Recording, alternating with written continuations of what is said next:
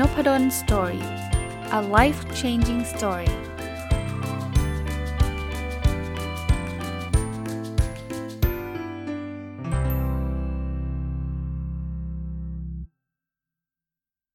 วัสยินดีต้อนรับเข้าสู่น p ดลสตอรี่พอดแคสต์นะครับ วันนี้วันศุกร์นะ แล้วก็น่าจะเป็นวันที่ผมสามารถ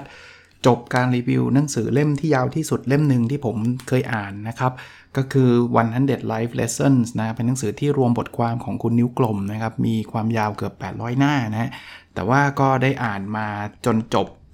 ช่วงปีใหม่นะครับ แล้วก็มารีวิว น่าจะยาวที่สุดเท่าที่ผมเคยรีวิวได้มั้ง เพราะว่าก็ 800 หน้านะ มันมีร้อยเรื่องนะครับ ก็รีวิววันละ 20 บทเรียนนะ ชื่อหนังสือคือ 100 Life Lesson ก็แปลว่าบทเรียนชีวิต 100 ข้อนะ ผมรีวิวไปถึงข้อที่ 80 แล้ว วันนี้จะมาต่อข้อที่ 81 ถึง 100 นะครับ 81 เลยนะครับ มอบความรักให้ผู้อื่นอยู่เสมอ เพราะทุกคนล้วนต้องการมันนะครับ ถ้าเราเป็นไปได้นะจริงๆความรักมันไม่ใช่อะไรที่ที่เราต้องไปซื้อหานะ ความรักมันมีอยู่ในจิตใจเรานะครับ ถ้าเป็นไปได้พยายามมอบความรักให้กับคนอื่นมากๆนะ โดยเฉพาะอย่างยิ่งเนี่ย คนที่กำลังต้องการ จริง ๆ ทุกคนต้องการความรักอะ่ะอย่างที่บทเรียนคุณนิ้วกลมเขียนไว้นะครับ ทุกคนต้องการมัน แต่ว่าถ้าผมจะเพิ่มเสริมขึ้นไปอีกก็คือ อาจจะมีแต่ละคนบางคนอาจจะมีความสุขดีอยู่แล้วอะก็ก็จริง ๆเขายังต้องการความรักอยู่นะ แต่ว่าถ้าเรามองคนที่เขาทุกอยู่หรือว่าไม่ค่อยมีความสุขเนี่ย คนนั้นเขาอาจจะเป็นช่วงที่เขาต้องการความรักมากเป็นพิเศษอย่างนี้แล้วกันนะ ไม่จำเป็นต้องเป็นคนที่เรารู้จักด้วยก็ได้นะครับ ใครก็ตามที่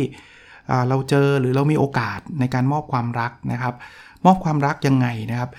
ส่วนตัวผมเนี่ยแค่เราพูดดีๆกับเขานะครับ หรือเรามีเจตนาที่ดีกับเขาทำอะไรที่มันน่าจะดีกับชีวิตเขา แค่นี้ก็ถือว่าเป็นการมอบความรักแล้วนะครับ ก็ก็ลองไปพิจารณากันดูก็ได้นะครับ ว่าสิ่งนี้ท่านทำได้มากน้อยแค่ไหนอ่าบทเรียนที่ 82 นะครับ บางคำตอบเราพบเมื่อผ่านทาง บางคำตอบเราพบเมื่อผ่านเวลานะครับ ก็พูดถึงว่าบางทีเราไม่รู้หรอกว่ามันจะเกิดอะไรขึ้นนะ บางอย่างเราอาจจะได้จากประสบการณ์ การเดินทางผ่านอะไรไปต่างๆ นานาเราก็ได้รับคำตอบเนาะ บางอย่างเนี่ยเราอาจจะอยู่บ้านเฉยๆนี่แหละนะครับ เราก็ได้รับคำตอบจากเวลาที่มันผ่านไปหรือเปลี่ยนไปนะครับ ชีวิตก็เป็นแบบนี้นะครับ ก็คงไม่มีอะไรต่อยอดไปได้มากกว่านี้นะครับ เราเรียนรู้ชีวิตอยู่ทุกวันนั่นเองนะ บทเรียนที่ 83 นะครับ มองเห็นว่าไม่มีบางคนบางสิ่งชีวิตเราก็สวยงามได้ในแบบอื่นนะ คือบางคนอาจจะยึดติดนะ ต้องมีคนนั้นอยู่ข้างเราตลอดเวลา ต้องมีสิ่งนี้อยู่กับเราตลอดเวลา ไม่งั้นเนี่ย ฉันแย่แน่ หรือว่ามันฉันจะไม่มีความสุข คือยิ่งเรายึดติดอะไรมากๆนะ ผมว่าโอกาสที่เราจะมีความทุกข์หรือมีความสุข มีความทุกข์ก็อาจจะมากขึ้น หรือมีความสุขก็อาจจะน้อยลง เพราะว่า การพยายามให้ทุกอย่างมันคงที่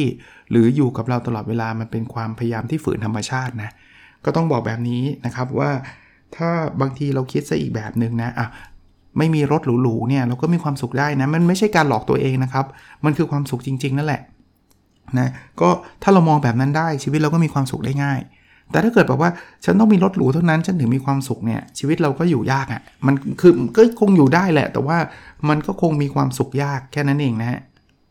บทเรียนที่ 84 เป็นอีกหนึ่งบทเรียนที่ผมชอบนะครับ คือไม่ต้องเป็นที่สุด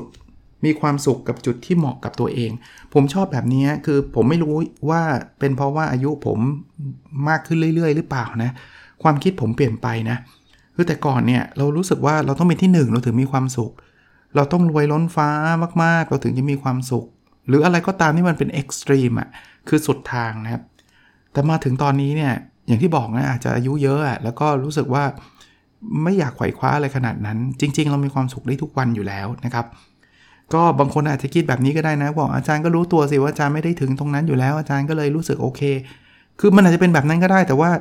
ก็ not thing, not things wrong นะครับ คือถ้ามันเป็นแบบนั้นผมก็ยอมรับ ก็เป้าหมายชีวิตของผมคือแค่มีความสุขก็พอแล้วนะ แค่เรา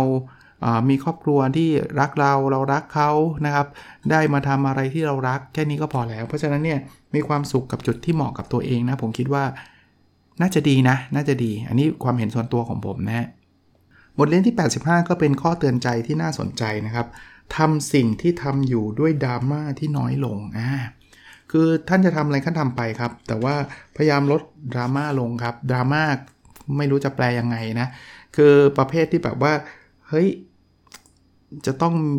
sensitive จะต้องแบบทะเลาะเบาะแว้งต้องเถียงต้องเหมือนดราม่าในโซเชียลมีเดียอะไรแบบนั้นน่ะ คือจะมีบ้างมันก็เป็นมนุษย์ปุถุชนก็คงไม่แปลก แต่ว่าอย่ามีตลอดเวลาก็แล้วกันนะครับ พยายามลดดราม่าลงก็จะช่วยทำให้ชีวิตเรามีความสุขมากขึ้นนะ บทเรียนที่ 86 เนี่ยอาจจะสำหรับคนที่สูญเสียอะไรหลาย ๆ อย่างไป ก็เป็นบทเรียนที่น่าจะช่วยปลอบใจได้ดีนะครับ คือเข้มแข็งขึ้นผ่านการสูญเสีย คือจริง ๆ สูญเสียในทุก ๆ เรื่องนะ บางทีอาจจะสูญเสียงานนะครับ บางทีอาจจะสูญเสียของรัก หรือแม้กระทั่งคนที่เรารักเนี่ย ออมองซะแบบนี้ก็แล้วกัน เพราะว่ายังไงก็สูญเสียไปแล้วเนี่ยถือว่าเป็นเป็นบทเรียนที่ทำให้เราเนี่ยแข็งแกร่งขึ้นหรือเข้มแข็งขึ้นนะครับ ก็จะช่วยทำให้เรามีชีวิตที่มีความสุขมากขึ้น หรือว่าแข็งแรงขึ้นก็แล้วกันใช้ใช้คำแบบนี้ก็แล้วกันนะฮะบทเรียนที่ 87 อันนี้ผมชอบนะ โดยเฉพาะช่วงเวลาที่จริง ๆ ในในหนังสือไม่ได้พูดถึงเรื่องนี้สัทีเดียวนะ แต่ผมต่อยอดให้เรื่องนี้คือ เขียนบอกงี้ไงเท่าทันความอยากของตัวเอง ผมกำลังบอกว่าเหมาะกับผมตอนนี้ เพราะเวลาพูดถึงบทเรียนที่ 87 ตอนนี้ผมกำลังลดน้ำหนักอยู่นะ ก็ถ้าใครติดตาม OKR Weekly ผมตอนนี้น้ำหนักก็ขึ้นมาอีกแล้วนะครับ ก็พยายามจะลดลงเนี่ย แต่บางทีเนี่ยเราไม่เท่าทันความอยากของเราไง ไอ้ที่เรากินขนมเนี่ยบางทีมันไม่ได้หิวนะ มันแค่อยาก ก็บทเรียนเนี้ยช่วยช่วยเตือนใจเรานะครับ จริง ๆ มันไม่ได้พูดถึงลดน้ำหนักอย่างเดียวนะครับ ความอยากในชีวิตเนี่ยเรามีเพียบเลย อยากได้เสื้อผ้าสวยๆ อยากไปเที่ยวที่หรูหราอยากได้รถใหม่อะไรเงี้ยก็อยากได้ครับ แต่ว่าให้เท่าทันความอยากว่าอันนี้มันคือความอยากมันอาจจะไม่ใช่สิ่งจำเป็นนะครับ แล้วบางทีเราอาจจะไม่ได้ทุกอย่างที่เราอยากก็ได้นะครับ เพราะฉะนั้นอย่าไปรู้สึกไม่สบายใจหงุดหงิดใจ เวลาเราไม่ได้ตามที่เราต้องการนะเพราะมันเป็นธรรมชาติอีกเช่นเดียวกันนะครับบทเรียนที่ 88 เนี่ยสอนให้เรากล้าทำอะไรที่แบบว่าเราอาจจะรู้สึกยังลำบากใจยังไม่ค่อยกล้านะเขาเขียนงี้ครับ กล้าหาญที่จะใช้ชีวิตอยู่ในความจริงที่กว้างกว่าความฝันแคบๆของเราเองโอ้โหนี่ผมชอบนะคือจริงๆเราอาจจะมีความฝันนะ ฉันอยากจะเป็นนักเขียน แต่บางคนเนี่ยไม่แม้กระทั่งพูดออกมายังไม่กล้าพูดเลย เพราะว่าพูดแล้วกลัวโดนหัวเราะเยาะนี่ยังไม่ได้พูดว่าจะเขียนนะเอาแค่ไปบอกเพื่อนว่าฉันอยากเป็นนักเขียนยังไม่กล้าพูดเลย อย่างเงี้ยบางทีกล้าหาญหน่อยครับก็คือเขียนเลยครับ หรือบอกเลยครับว่าเราอยากจะเป็นนักเขียน ทุกคนก็รู้ครับว่าตอนนี้เรายังไม่ได้เป็นไงแต่ฉันอยากเป็นไงนั้นส่วนตัวผมผมไม่เคยรู้สึกขำเลยนะครับ เวลาคนบอกว่าอยากเป็นอะไรอะ่ะคนที่ไปขำหรือว่าเยาะเย้ยอาจจะมีนะ แต่คนเหล่านั้นเนี่ยส่วนตัวนะผมคิดว่าเราไม่ควรไปฟังเขาอะสมมุติว่าเออเราไปบอกว่าเราอยากเป็นนักเขียนแล้วเพื่อนบอกฮ่าฮ่าหัวเราะขำกิ้งเลย หน้าอย่างแกเลยเป็นนักเขียน ก็ถ้ามันมีคนแบบนั้นก็ปล่อยเข้าไปมั้งครับ เพราะว่า เราฟังงี้เราก็คงทราบนะว่าใครควรจะน่าขำมากกว่ากันนะ่ะระหว่างคนที่ไปเที่ยวขำความฝันของคนอื่น กับคนที่เขามีความฝันแล้วอยากที่จะทำให้มันเกิดขึ้นจริงอะ่ะสำหรับผมเนี่ยผมคิดว่า ถ้าเราจะต้องฟังเขาแล้วอุ้ยเพื่อนขำแล้วฉันไม่ทำแล้วอะไรเงี้ยหรือไม่กล้าแม้กระทั่งจะเริ่ม เพราะว่าไปแอสโซว่าเพื่อนจะขำซึ่งจริงเขาอาจจะไม่ได้ขำก็ได้นะครับเเราก็ไม่ไม่สามารถที่จะ ทำให้มันเกิดขึ้นจริงได้เราอาจจะแอบฝันของเราไปเรื่อยๆจนกระทั่งเรากเกษียณนะนะครับ ก็เป็นกำลังใจให้ตราบใดที่สิ่งที่เราฝันมันไม่ได้ทำให้เราเดือดร้อนหรือคนอื่นเดือดร้อนเนาะทำแล้วไม่ได้เสียหายอะไรก็ลองทำดูนะครับ บทเรียนที่ 89 นี่เป็นบทเรียนที่มันลึกพอสมควรเลยนะคือเขาเขียนนี้ครับเขาบอกว่าถึงวันหนึ่งเนี่ยชีวิตจะเปลี่ยนชุดคุณค่าที่เคยยึดถือ เมื่อปล่อยมือจากสิ่งเก่าจะพบอิสระ คือบางบางคนเนี่ยมันจะมีคุณค่าบางอย่าง ที่เรายึดถือมาตั้งแต่ตอนหนุ่มๆว่า ฉันจะต้องอย่างนี้อย่างนี้เสมอ ฉันจะไม่อย่างนี้อย่างนี้เสมอไอเนี้ยมันเป็นคุณค่าที่เราเคยเชื่อเชื่อมั่น ยึดมั่นถือมั่นน่ะซึ่งถามว่าผิดไหมมันก็ไม่ได้ผิดนะมันอาจจะเป็นคุณค่าส่วนบุคคลของเราณเวลานั้นๆนะครับ แต่ถึงวันหนึ่งเนี่ยชีวิตมันจะเปลี่ยนไปครับ คุณค่าที่เราเคยยึดถือเนี่ยอาจจะอาจจะลดลงนะครับลดลง หรือมันอาจจะเปลี่ยนไปใหม่ คราวนี้เมื่อปล่อยมือจากสิ่งเก่าเนี่ยเราจะพบอิสระอะผมยกตัวอย่างเมื่อกี้เลยฮะอย่างที่ผมบอกอะแต่ก่อนผมมีความรู้สึกว่าโอ้ถ้าใครมีเงินเป็นพันล้านนี่ คือสุดยอดอะมันคือเป้าหมายชีวิตที่แบบฉันอยากมีเงินเป็นพันล้านบ้างอะไรเงี้ยเป็นหมื่นล้านนี่เจอบิลเกตส์เจอวอร์เรนบัฟเฟตต์ว่าโอ้ถ้าเกิดฉันเป็นไปได้นะ ฉันอยากจะเป็นแบบบิลเกตส์อยากเป็นแบบวอร์เรนบัฟเฟ่นั่นคือความฝันสมัยหนุ่มๆของผมนะแต่มาถึงจุดเนี้ยก็อย่างที่บอกอาจจะอายุแก่ลงแต่ว่า คุณค่าที่เคยยึดถือผมลดลงนะ ผมลดลงคือ ไม่ใช่ว่าไม่อยากรวยขนาดหมื่นล้านแสนล้านนะก็อาจจะยังอยากยังอยากอยู่แต่น้อยมากอะ่ะ เอาตรงๆเนี่ย ถ้าให้เลือกตอนนี้เลย ผมแค่บอกว่ามีเงินเพียงพอที่จะใช้จ่ายได้โดยไม่ต้องกังวลพอแล้วครับ แล้วถ้ามีเงินหมื่นล้านแล้วไม่มีเวลาให้กับครอบครัว ไม่มีเวลาให้กับลูกๆ ผมไม่เอานะ เพราะฉะนั้นคุณค่ามันต่างกันน่ะผมก็เข้าใจนะครับว่า ช่วงวัยรุ่นเขาจะคิดแบบไหนยังไง แต่ว่าวันหนึ่งอะเหมือนบทเรียนคุณนิ้วกลมเนี่ยเราจะเปลี่ยนชุดคุณค่านั้นครับ แล้วพอปล่อยมือจากสิ่งนั้นบางทีจะพบอิสระก็คือเฮ้ยชีวิตอย่างนี้มันก็มีความสุขดีนี่หว่า ชีวิตแบบนี้มันก็ก็ happy ดีนะครับช่วงเวลา2อสปีที่ผ่านมาเนี่ยต้องนี่นี่เล่าต่อยอดให้นะเป็นช่วงเวลาที่ผมได้รับโอกาสอะไรหลายหลายอย่างเยอะแยะมากมาย ก็ต้องขอบคุณหลาย ๆ ท่านที่กุณาให้โอกาสมานะครับ แต่เป็นช่วงเวลาช่วงหนึ่งที่ผมตกผลึกในชีวิตผมได้ได้เยอะทีเดียวครับ มีหลายโอกาสเลยต้องบอกแบบนี้ขอขออนุญาตไม่เล่าลงรายละเอียดแล้วกันนะครับ แต่ว่ามีหลายโอกาสเลยที่ผมปฏิเสธไปทั้งๆทที่โอกาสแบบเนี้ยถ้าเป็นคนอื่นทั่ว ๆ ไปก็แล้วกันนะครับ ผมคิดว่าเขาคงอยากได้มากๆอะ่ะเอางี้แล้วกันนะครับ แต่ผมบอกว่าอืมมันมันคงไม่ใช่นะครับ มันไม่ใช่คุณค่าที่ที่ผมอยากได้ ไม่ได้แปลว่าสิ่งนั้นไม่ดีนะครับ สิ่งนั้นดีแล้วไม่ได้แปลว่าคนที่อยากได้สิ่งนั้นเป็นคนที่แบบ ไม่ไม่ทำไม่ถูกต้องไม่ใช่เลยนะครับ มันเป็นมันเป็นสิ่งที่มีเกียรติเป็นสิ่งที่ดีนั่นแหละครับ แต่ว่าเออมันไม่ใช่เราอะ่ะเอาเอางั้นเอาก็เอาตรงๆง่ายๆแบบนั้นเลยครับ ก็ก็อันนี้ก็เป็นบทเรียนที่ผมต่อยอดมาอ่าคราวนี้บทเรียนที่ 90 นะครับ อย่าจริงจังกับความฝัน ความผิดหวังความรักและชีวิตจนเกินไป เอางี้ฮะทั้ง 4 อย่างเลยนะ ความฝัน ความผิดหวังความรักและชีวิตเนี่ยมันเป็นสิ่งที่เราต้องจริงจังแน่นอน เพราะมันคือตัวตนของเราเลยละฝันแบบไหนไม่จริงจังได้ไงใช่ไหมความผิดหวังมันก็ต้องเศร้ามันก็ต้องเสียใจเป็นเรื่องปกติใช่ไหมความรักแน่นอนต้องจริงใจจริงจังอยู่แล้ว เราจะมารักเล่นๆขำๆก็ไม่ได้ ชีวิตเอาชีวิตไม่จริงจริงจังกับชีวิตแล้วคุณจะจริงจังกับอะไร แต่ keyword อยู่ที่คำว่าเกินไปครับ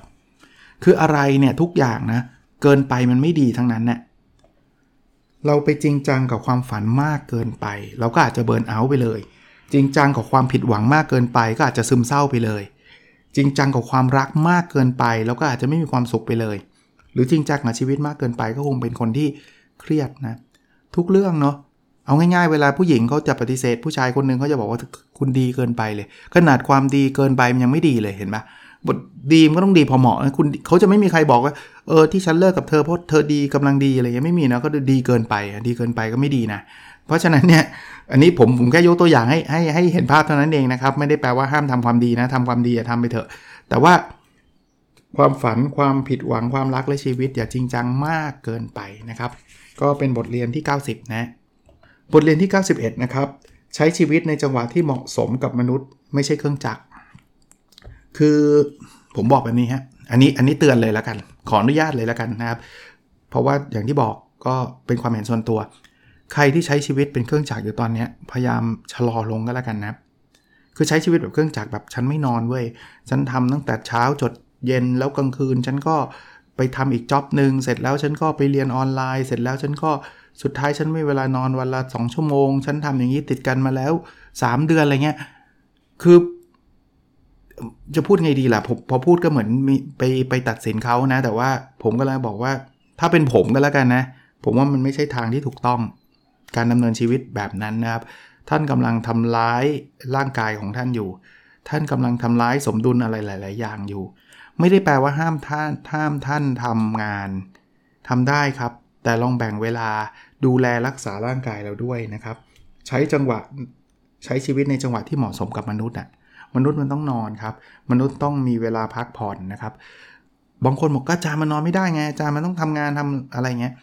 ก็เข้าใจครับ บางคนอาจจะอยู่ในช่วงลำบาก ก็เข้าใจครับ แต่ถ้ามันเป็นลองลานลองเทอมเนี่ยผมคิดว่า สุดท้ายมันจะไปไม่รอดนะ คือชีวิตเรามันก็เป็นเครื่องจักรแล้วมันก็พัง มันก็เบิร์นเอา แล้วถึงวันนั้นเนี่ยในระยะยาวมันไม่น่าจะดีกับเรื่องใดเลยอะครับ เพราะฉะนั้นระวังนะครับระวังเรื่องนี้ด้วยนะฮะบทเรียนที่ 92 ก็ต่อยอดมาเลยนะครับ ชีวิตที่ดีควรมีที่ว่างให้ความสุนทรีที่ไม่ได้วัดค่าได้ด้วยตัวเลข เมื่อกี้ที่ผมพูดเลยครับทุกอย่างบางคนทำเพื่อเงินเงินเงินเงินเงิน ไม่ได้บอกว่าเงินไม่สำคัญนะผมก็อยากได้เงินครับ ทุกคนก็อยากได้เงินครับ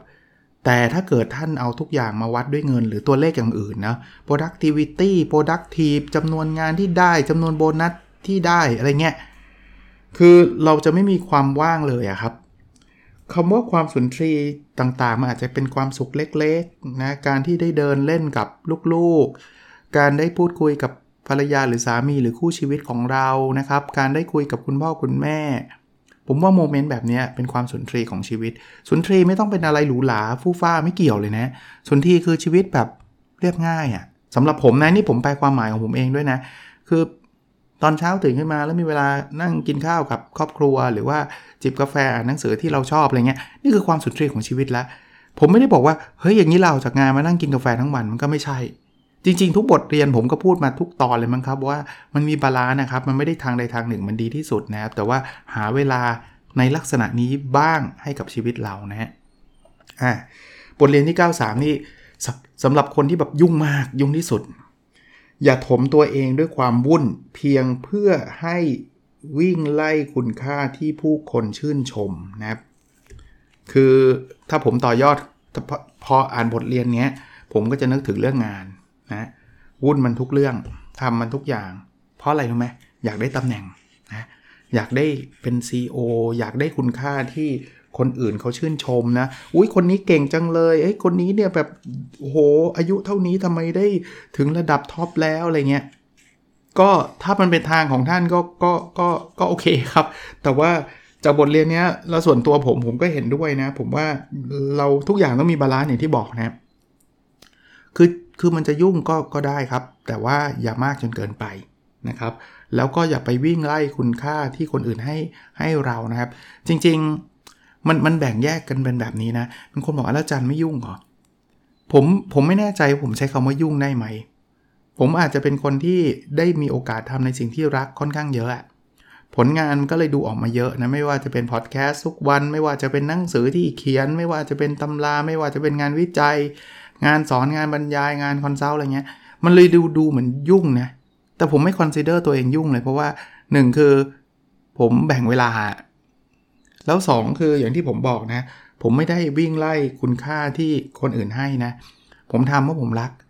พอดแคสต์เนี่ยผมไม่ได้ไปวิ่งไล่คุณค่า เช่นโอ้บทพอดแคสต์ผมเนี่ยจะต้องขึ้นอันดับหนึ่งของประเทศนะไม่งั้นผมไม่ทำอะไรเงี้ยผมไม่ได้วิ่งไล่สิ่งเหล่านั้นนะครับ ผมแค่ทำแล้วผมมีความสุขเนี่ยจังหวะที่ผมพูดแบบเนี้ยคือ จุดพีคของพอดแคสต์ผมละพอดแคสต์ของผมเนี่ยช่วงที่มีความสุขที่สุดคือช่วงที่พูดอยู่ตอนนี้ครับ แต่หลังจากนั้นมีคนฟังเยอะดีใจไม่ดีใจ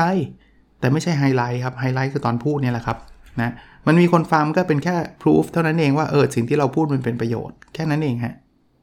มาถึงบทเรียนที่ 94 นะครับ เมื่อบอกว่ามีสิ่งหนึ่งดีงามหรือถูกต้อง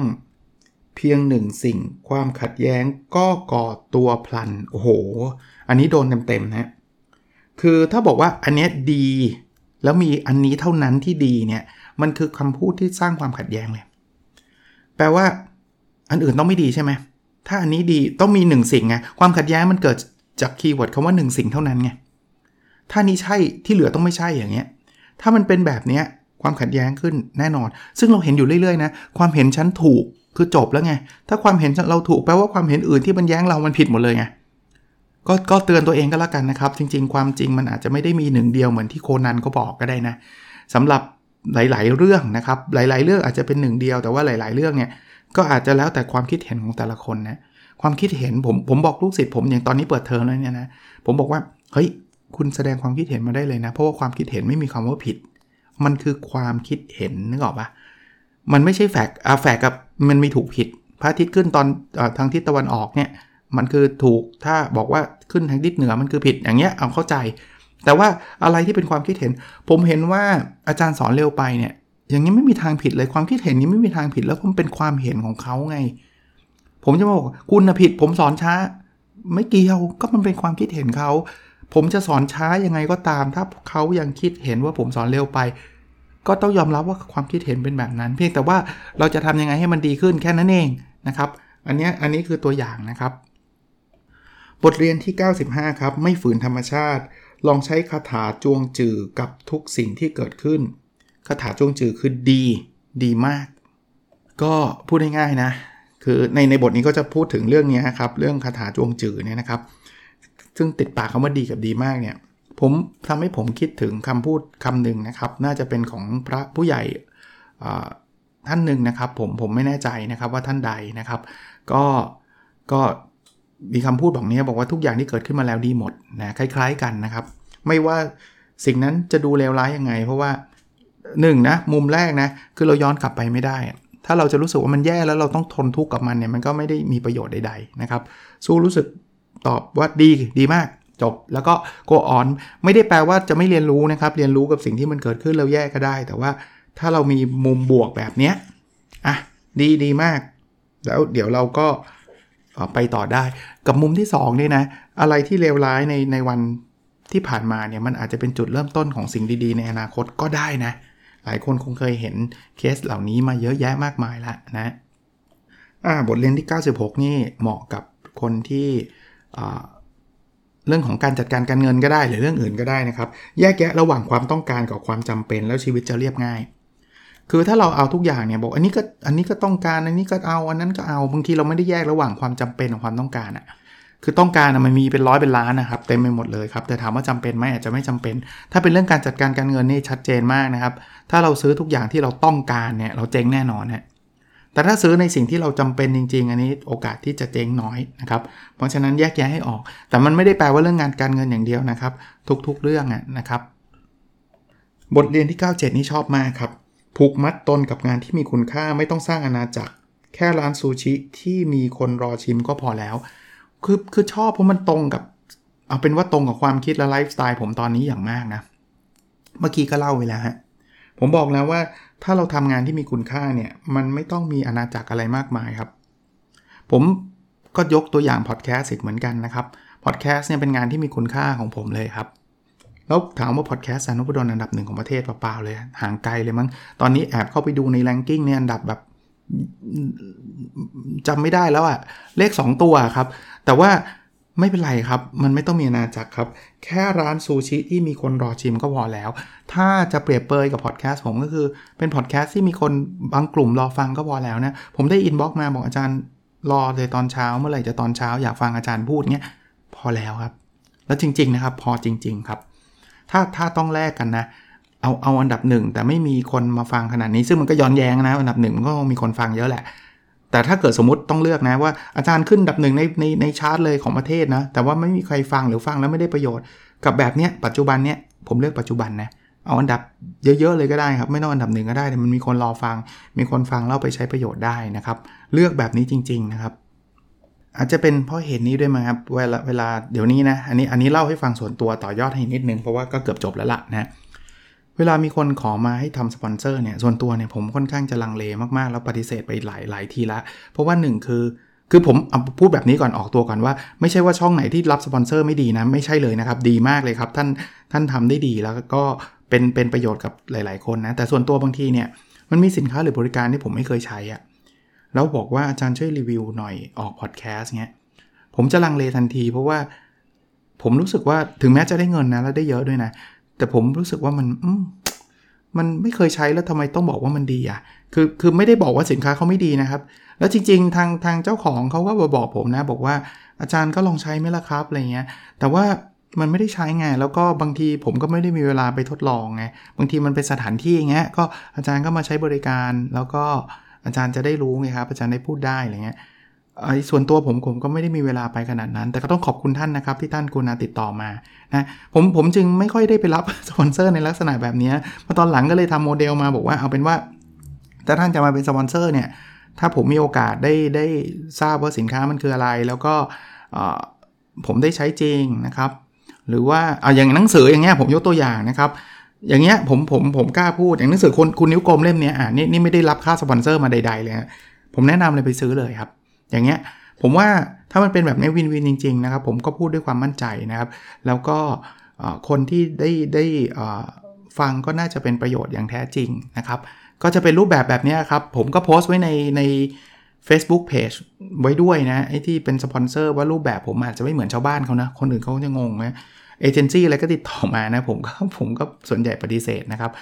อย่างที่บอกนะด้วยด้วยข้อจำกัดผมเองนะไม่ได้ผิดใดๆนะครับโมเดลนั้นไม่ได้ผิดใด ๆนะครับ อะบทเรียนที่ 98 ครับ ยอมทุกอย่างกลายร่างเป็นความรัก คือบทเรียนนี้อาจจะดูลึกแล้วก็ดูอธิบายยากสักนิดนึงนะครับ จริง ๆ ชื่อบทเนี้ยเขาชื่อบุบสลายกลายเป็นความรักนะครับ ประเด็นคือมันเหมือนกับชีวิตมันจะค่อยๆ ก่อร่างสร้างตัวขึ้นมานะ ในหลาย ๆ ครั้งเนี่ยเราอาจจะมีความฝัน มีความผิดหวัง มีอะไรหลาย ๆ อย่างเขาบอกว่าเราก็อาจจะพบความแตกสลายของของชีวิตเราบุบสลายของไป แต่ว่าสุดท้ายมันจะค่อยๆ เชฟขึ้นมา ให้กลายเป็นตัวตนของเรา นะครับ แล้วแล้วคือคือทุกอย่างนะครับมันอาจจะต้องผ่านความทุกข์ความผิดหวังอะไรมาก่อน แล้วสุดท้ายมันก็จะกลายเป็นความรัก ซึ่งซึ่งความรักในที่นี้ก็คือความพึงพอใจความสุขใจ ความความอิ่มเอมใจอะไรอย่างเงี้ยนะครับกับกับกับชีวิตของเราไม่รู้จะอธิบายยังไงฮะท่านต้องลองไปอ่านดูอะแต่แต่มันคือลักษณะแบบนั้นนะครับ คือความความว่ายอมทุกอย่างนะครับ เปลี่ยนแปลงไปนะครับ แล้วสุดท้ายมันก็กลายเป็นความรัก ซึ่ง คุณนิ้วกลมบอกว่า ความรักเนี่ยมันไม่มีวันบุบสลายนะครับ อันนี้ก็เป็นบทเรียนที่น่าสนใจเลยนะ มาถึงบทเรียนที่ 99 นะครับ เป็นดั่งต้นไม้มีชีวิตอยู่ให้ได้ตามปัจจัยต่างๆ ที่โถมใส่ก่อร่างเป็นรูปทรงเฉพาะของเรานะครับ ก็สอนให้เราใช้ชีวิตเป็นต้นไม้นะเรามีชีวิตได้ตามปัจจัยต่างๆ เช่น ลมฝนน้ำอะไรอย่างเงี้ยนะครับแล้วก็ก่อร่างเป็นรูปทรงเฉพาะต้นไม้แต่ละต้นจะมีรูปทรงไม่เหมือนกันนะครับ จริงๆมันก็เหมือนชีวิตมนุษย์นะ เราก็จะเจออุปสรรคเจอฝนเจอพายุเจออะไรเงี้ยแต่เราก็จะมีเป็นเป็นตัวตนของเรา ซึ่งเราไม่มีทางเหมือนคนอื่นได้ร้อยเปอร์เซ็นต์นะครับอันนี้ก็เป็นอีกหนึ่งบทเรียนที่ที่ดีนะที่ดี และบทเรียนสุดท้ายของหนังสือเล่มนี้บทเรียนที่ 100 เขียนสั้น ๆ ว่ารู้สึกตัวนะถ้าเรารู้สึกตัวนะว่าตอนนี้เราเราเป็นยังไงเราทำอะไรอยู่รู้สึกดีรู้สึกโกรธรู้สึกอิจฉารู้สึกอะไรเนี่ย ผมว่า ถ้าใช้ศัพท์ก็คือ mindfulness หรือว่าการเจริญสตินั่นเอง เรารู้ว่าตอนนี้เรากำลังทำอะไรอยู่เนี่ย มันจะช่วยลดดีกรีในหลาย ๆ เรื่องนะ ถ้าเราโกรธแล้วรู้สึกว่าตอนนี้เราโกรธนะ ลองลองทดลองแบบนี้ก็ได้นะครับ เพราะผมเคยลองทำถามว่าผมเคยโกรธไม่มี แต่บอกว่าบอกกับตัวเองว่าตอนนี้เราโกรธนะ พอเราบอกตัวเองแบบนี้ปุ๊บเนี่ย ความโกรธมันลดเลยนะครับ ไม่ได้หายนะ แต่มันลดลงนะครับ ไม่ได้พูดถึงเฉพาะความโกรธนะ พูดถึงในหลาย ๆ เรื่องนะครับ โอเค ครบถ้วนสมบูรณ์นะครับ หนังสือ 100 Life Lesson ของคุณนิ้วกลมนะก็ลองไปหาอ่านดูได้นะครับ ผมมีอยู่หนึ่งเล่มนะ ก็เคยจัดประมาณนี้มาแล้วก็ขออนุญาตลองลองลองจัดอีกทีหนึ่งก็แล้วกันหนังสือผมอ่านจบแล้วเนี่ยถ้าเป็นแต่ก่อนก็จะไปใช้เข้าโครงการหนังสือเพื่อการทำบุญ แต่ก็มีบางช่วงก็อาจจะไม่ได้จัด เพราะว่าไม่ได้มีเวลาไป จัดการเรื่องหนังสืออะไรมากมายนะครับ เล่มนี้ผมแจกเลยแล้วกัน 1 เล่มนะครับแผ่ร้อยหน้านะครับ จะส่งให้ฟรีเลย แต่ว่ามันมีเล่มเดียวนะครับ เอาง่ายๆครับ ท่านอ่านท่านฟังนพดล Story episode นี้แล้วอะ่ะ เดี๋ยวผมจะไปโพสต์แปะอยู่ในเพจของผมนะครับ ซึ่งปกปกติจะโพสต์ทุกเช้านะฮะ แต่ถ้าเกิดท่านฟังเช้ามากๆ ผมอาจจะยังไม่ได้โพสต์ก็ไม่เป็นไรนะ รอผมโพสต์นิดนึง แล้วขอแค่ว่ากติกาง่าย ๆนะครับ ท่านแค่แชร์โพสต์เนี้ย ไอ episode เนี้ยเอา episode สุดท้ายเนี่ยนะครับ episode ที่ที่5เนี่ยนะครับ episode ที่ 5 แปลว่าการรีวิวหนังสือ100 Live Lesson ของวันศุกร์เนี่ยครับวันที่5เออไม่ใช่วันที่ 5 ตอนที่5เออของหนังสือเล่มนี้นะครับ ท่านแชร์ไปนะ เสร็จแล้วเนี่ยเปิด Public นิดนึง ผมจะได้เข้าไปเช็คได้นะครับ แล้วท่านไป Copy ลิงก์ที่ท่านแชร์ไปอะแชร์ไปในในใน Facebook ส่วนตัวท่านนะแต่เปิด Public หน่อยนะครับ เพราะว่าไม่งั้นผมเข้าไปอ่านไม่ได้ เพราะว่าถ้ากันเปิดเฉพาะเพื่อนเนี่ยผมไม่ได้เป็นเพื่อนท่านนะครับ แล้วท่านเอาลิงก์นั้นนะ่ะมาแปะใต้คอมเมนต์ของโพสต์เนี้ยแค่นั้นเองครับง่าย ๆนะครับ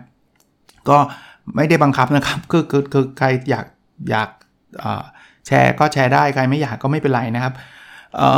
แล้วมาแปะลิงก์แต่ว่าเน้นอีกทีนะมีแค่เล่มเดียวนะครับ ผมก็อาจจะใช้วิธีการสุ่มเลือกเอาแล้วกันว่าท่านใดนะครับ พอสุ่มเลือกเสร็จเดี๋ยวผมจะอินบ็อกไปบอกท่านนะครับ แล้วก็ปิด ปิดการแชร์ ผมก็จะมาเขียนไว้บอกว่าได้แจกหนังสือเล่มนี้ไปแล้ว จะพยายามทำแบบนี้มากๆ มากขึ้นก็แล้วกันนะครับ เผื่อว่าท่านจะได้หนังสือไปอ่านด้วยนะครับ ก็ก็ลองดูนะลองดูนะครับ แต่เน้นเอาเฉพาะใน Facebook Page นะครับ อย่าไปแชร์ที่อื่นนะ คือหมายถึงว่าหลายท่านฟังอ่านอ่าสมมุติฟังผ่านแพลตฟอร์มอื่นๆ แล้วไปแชร์จากแพลตฟอร์มอื่นๆมาผมจะมองไม่เห็นนะครับ รบกวนนิดนึงมันจะได้อยู่ที่เดียวกันไม่ใช่อะไรหรอกครับนะ รบกวนว่าท่านช่วยมาแปะลิงก์ในเพจ Facebook Page นพดล Story ในใต้คอมเมนต์ของตอนนี้แค่นั้นเองครับ ง่ายๆเลยนะครับ หวังว่าจะเป็นประโยชน์นะครับ แล้วก็วันศุกร์ขอให้ทุกคนมีความสุขจริงก็อยากให้มีทุกวันนะฮะแล้วเราพบกันในสดถัดไปนะครับ สวัสดีครับ